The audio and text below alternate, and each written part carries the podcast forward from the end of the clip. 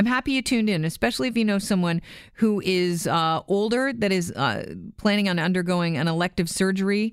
There is a story that the Globe and Mail featured about silent strokes that occur after elective surgeries in older adults and how these can be uh, problematic to their. Um, their risk of cognitive decline a year later. Here to talk about it is a lead author in a study that was published about this yesterday, Dr. PJ Devereaux.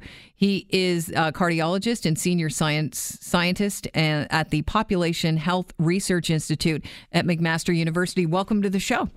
Thank you so much for having me. Let's start off with um, the difference between a stroke and a silent stroke. So, a stroke is um, the thing that most people would think about. In, it's called an overt stroke, where there's typical symptoms where a patient may have inability to speak or may have weakness on one side of their body. That is an overt stroke. And what a silent stroke is, is that we don't rec- the patient hasn't appreciated any symptoms or they've just been missed. Um, but when we do a brain MRI, we see a clear evidence that there has been a stroke in this patient. So you would have no ability to detect a silent stroke other than an MRI? Correct. Wow. Okay, so what does a silent stroke do to someone? So our study specifically focused on the surgical setting, but just in the non-surgical setting, patients who have silent strokes are much more likely to ha- end up with dementia, cognitive decline, and overt strokes when you follow them forward over the next couple of years.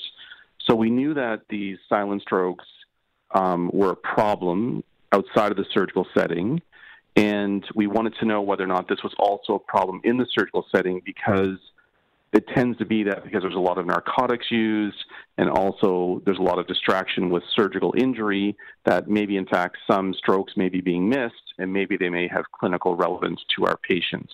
And that's what we studied in this in this um, study we undertook. So if uh, silent strokes are occurring after elective surgeries in older adults talk about the immediate and long-term consequences of these silent strokes so, in our study, we included 1,114 patients from 12 centers in nine countries. And it was a representative sample of patients who were age 65 or greater who were undergoing an elective non heart surgery. So, hips, knees, bowels, lungs, those kind of surgeries. And we did brain MRIs in these patients between two and nine days after their surgery. And there's certain technology we can use with the MRIs so that if we see a stroke, we know what happened in the last 10 days.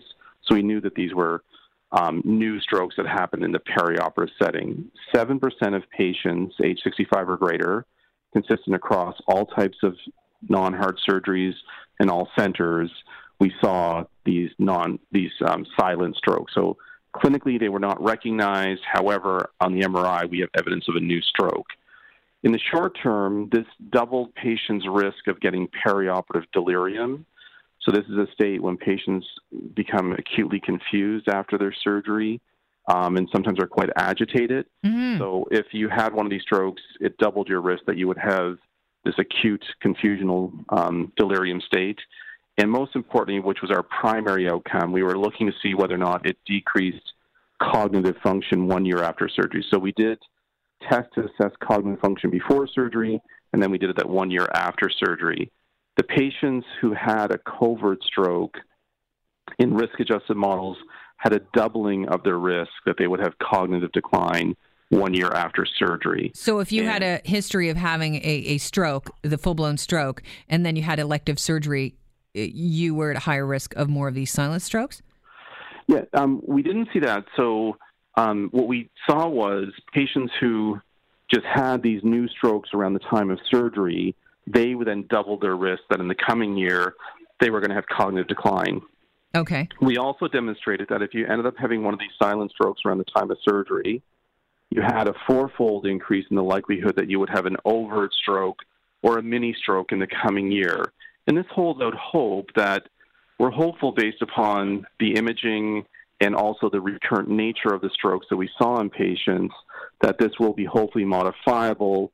And we have some clues to how we might be able to do that, but that will obviously require further research to establish that we can, in fact, modify this because we want to ensure people get surgery for important reasons. Right. Um, we want to make sure that we actually can ensure that everyone can get it and be safe and not have long term negative consequences like declining cognitive function or development of dementia. Yeah. And, um, as you were talking about this, uh, Dr. Devereaux, what I was thinking is, you know, if you're listening and you're, you're uh, older parent, or if you are looking at, you know, the idea of hip replacement um, because your hip's been bugging you for quite a while and mobility is becoming an issue, this might give you pause to consider maybe holding off. That's not what you're saying here. Uh, this study was all about.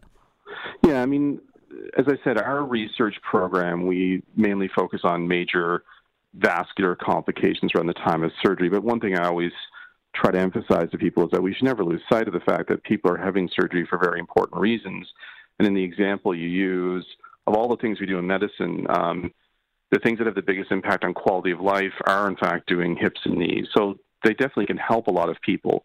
At the same time, we don't want to ignore or miss important complications and what our job then becomes once we establish that is to figure out how we're going to prevent it and how we're going to better manage it so that, in fact, it doesn't become a significant problem to patients. And so, this is an important first step in mm-hmm. identifying an unknown problem that is important because it has important prognostic impact. We all value our brain function and our cognitive capabilities.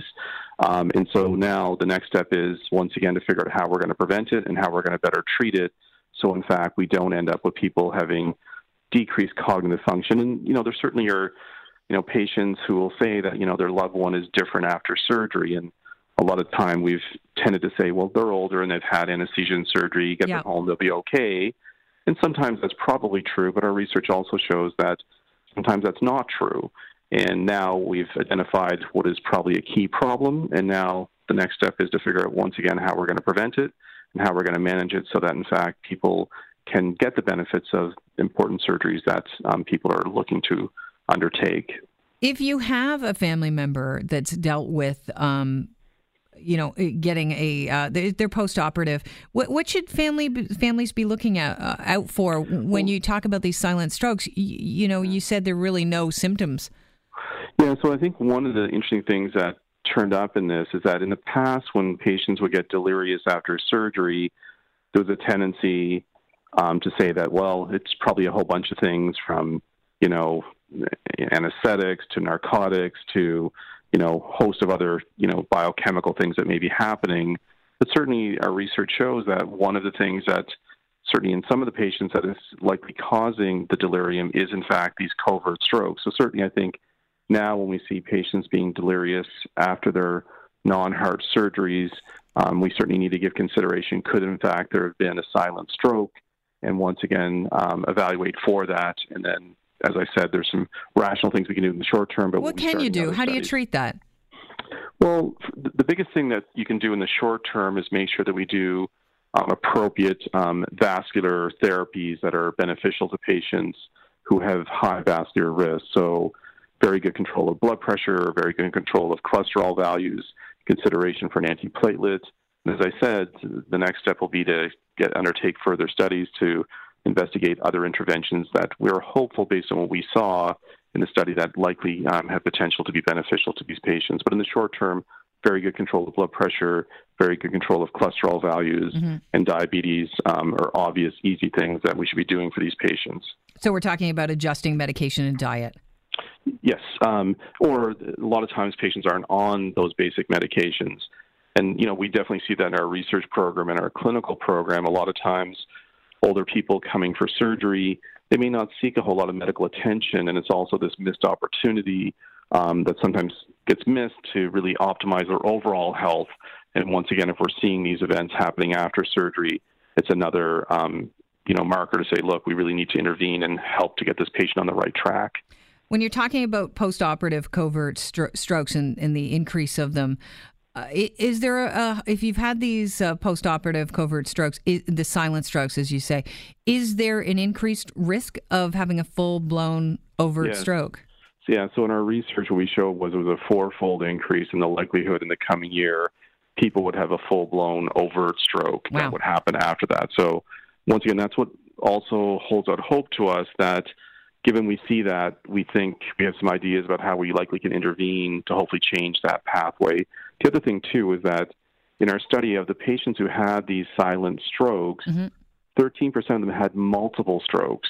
that were all new, which once again holds makes us think that some of these are definitely uh, embolic, and if they are embolic events, um, given things we know from the non-surgical setting, things like anticoagulants, there's hope that in fact those could work. But once again, it, it requires further study for us to prove that. Well, back to the drawing board, and I uh, I look forward to talking to you again, Dr. Devereaux. Thanks so much for having us. Thank you. Dr. Devereaux is a cardiologist and senior scientist at the Population Health Research Institute at McMaster University and at, at Hamilton Health Sciences.